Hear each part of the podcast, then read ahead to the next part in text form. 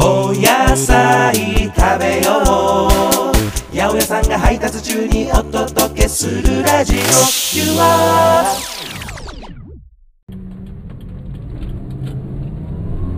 さあ始まりました。八百屋さんが配達中にお届けするラジオでございます。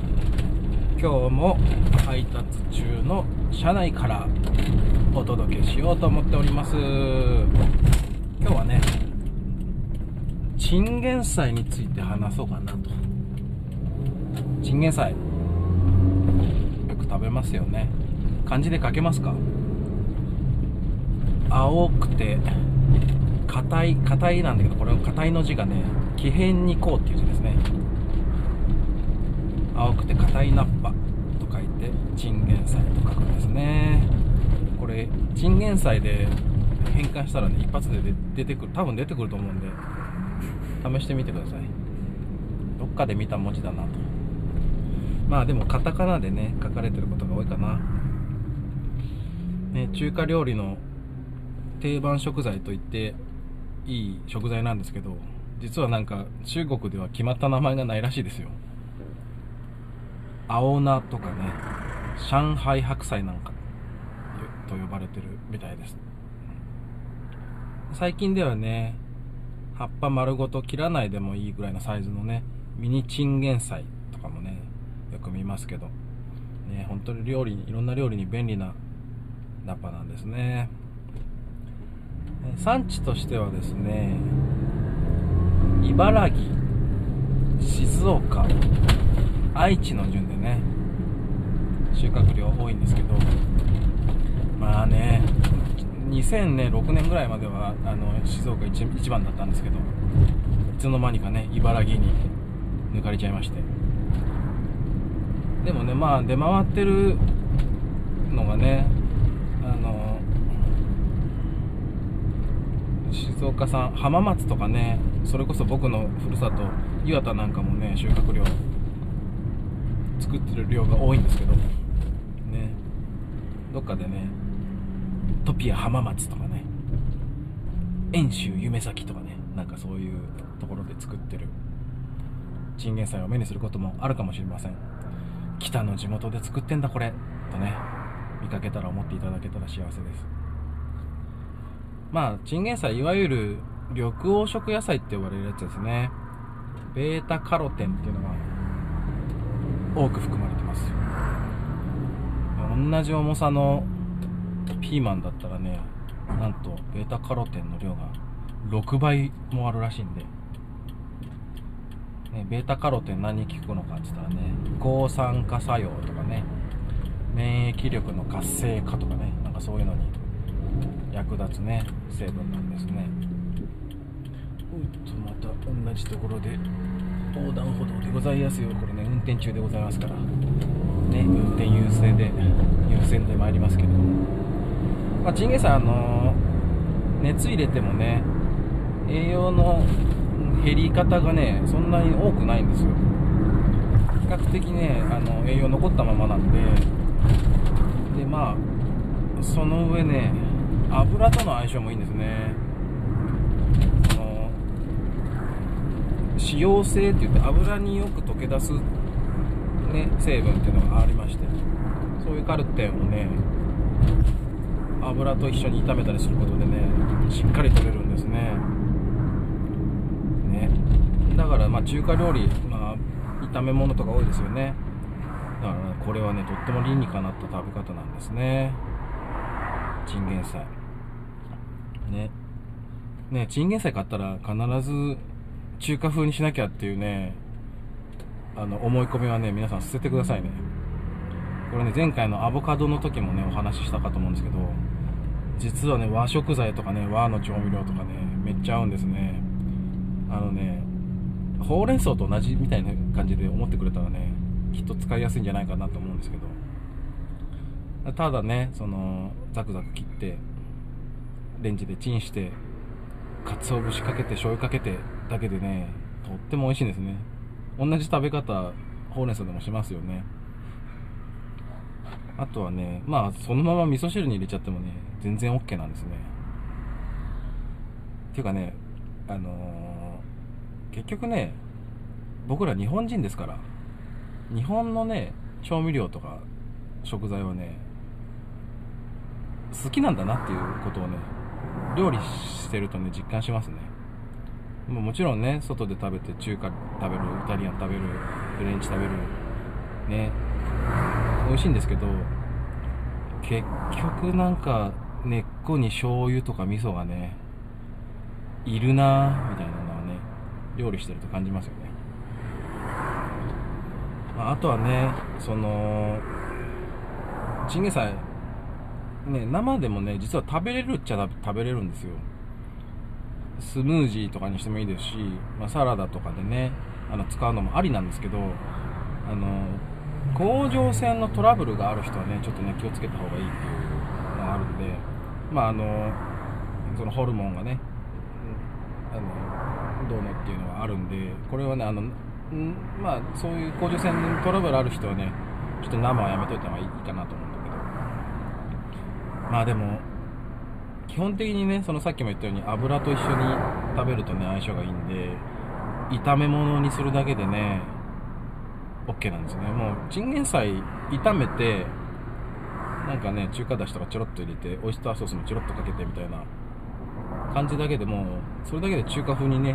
なりますよね。ね油揚げ入れてもいいし肉入れてもいいし。なんだったらハムとかねベーコンだっていいんですよ。ね、とにかくね、毎日ね、多分ね、これ聞いてくださる方は、毎日の料理どうしようかしらってね、悩んでる方結構いるんじゃないかなと思うんですけど、とにかくね、毎日する料理はね、楽に、簡単に、シンプルにね、そこを心がけるとね、あのそんなに負担なく、なんていうの？毎日の料理をね乗り切るっていうのもあるんですけどねまあ好きでやってる人もいるでしょうからきっと。ただねやっぱどうしても疲れちゃったな料理めんどくさいなっていうね風な気持ちになることもねあると思うんですよ。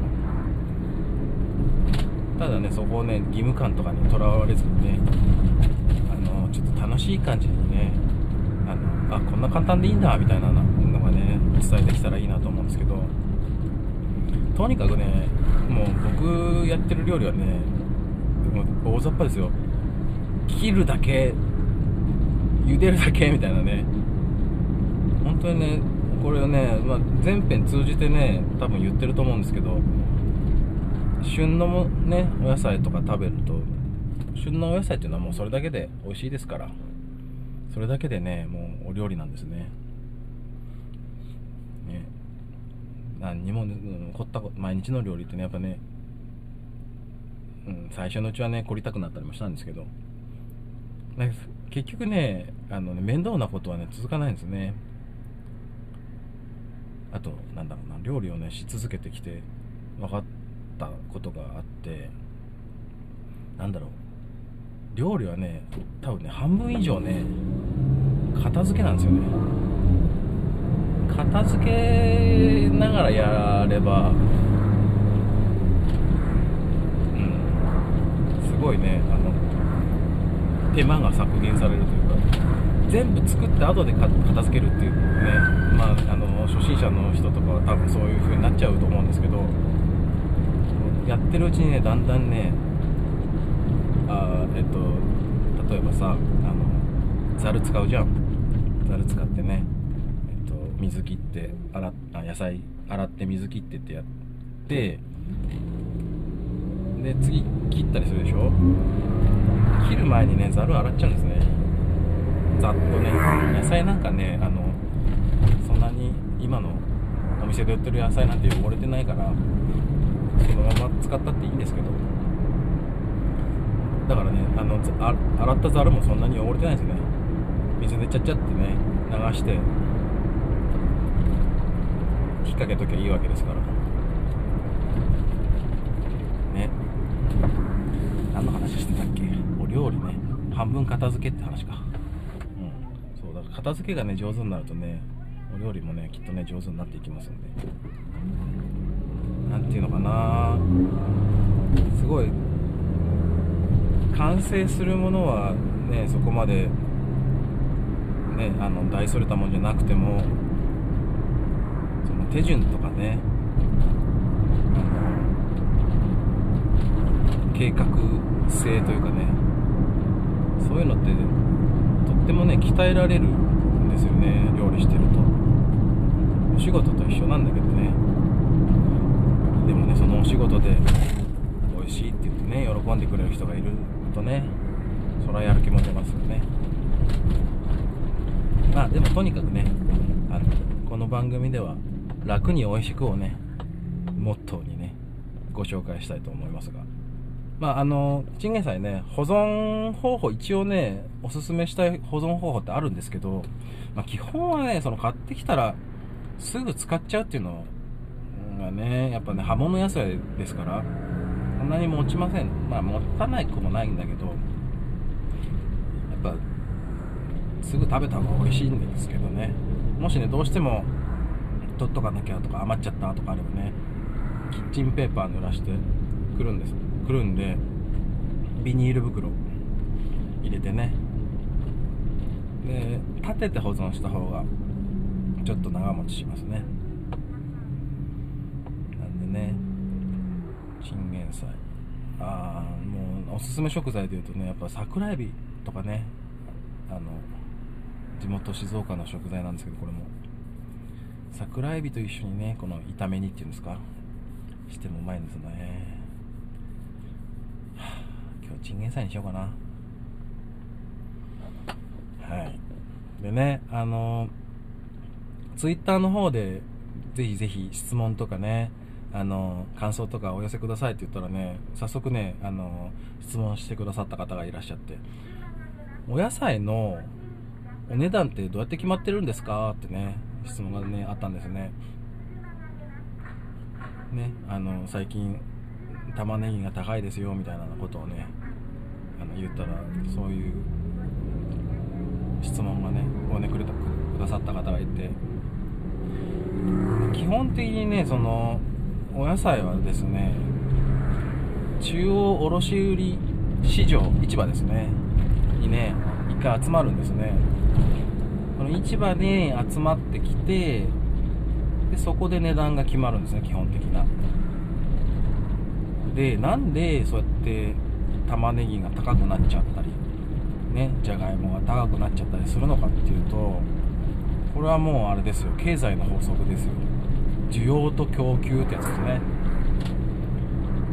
欲しい人がいっぱいいてだけど物が少ないって時にはね高くなるんですね。逆に、えっと、欲しい人はいつもぐらいなんだけど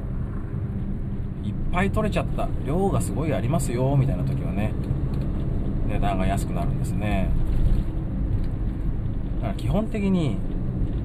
高い時のものっていうのはあんまりね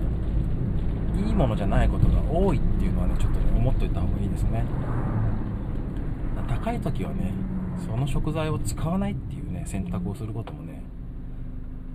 あの手の一つです。その時にね買える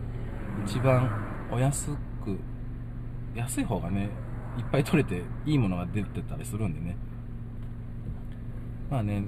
結局皆さんの手元に届くにはそういう市場から、えっと、業者がねあの仕入れてきて八百屋さんとかスーパーとかですね。がその買ってきた市場で仕入れた値段よりにそのお店の利益を乗っけて値段をつけるっていうことをしてるわけですから。皆さんのね手元に届く頃にはねなかなか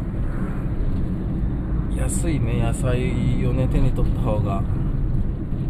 美味しく食べれることが多いと思いますんでね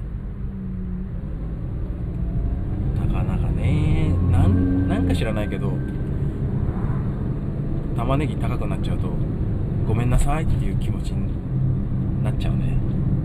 もう八百屋さんですねその辺は。ねなかなかねだから気候とかにもよるんですよ。ね。あの玉ねぎなんか特にあの干しといてあの乾燥させてからね貯蔵してからとかなると何ヶ月も半な下手し下手したら半年前の台風とかねあの災害とかあったりしてその影響が今出てくるみたいなねこともありますのでなんせその頃貯蔵を開始したものが少ないとかねそうなってくるとやっぱ高くなっちゃうんですね。ね葉物とかはねそんなに貯蔵したりしないんで直近のね状況に左右される感じなんですけど。ね長いこと僕はあの八百屋さんでね配達もうそろそろ1年超えたのかなやってますけど。なかなかねまだね実はね市場に行けてないんですね。市場ね一回ね覗きに行きたいなと思ってね社長にねちょっと一回行かしてくださいよってね言ったんですけど。つまんないよって言われて。ええと思って。なんか威勢よく競りとかでもやってんのかなと思ったら最近はねあのもう電話で市場に注文しといて取りに行くだけだよみたいなね。なかなかねシステムも変わってるみたいですけど。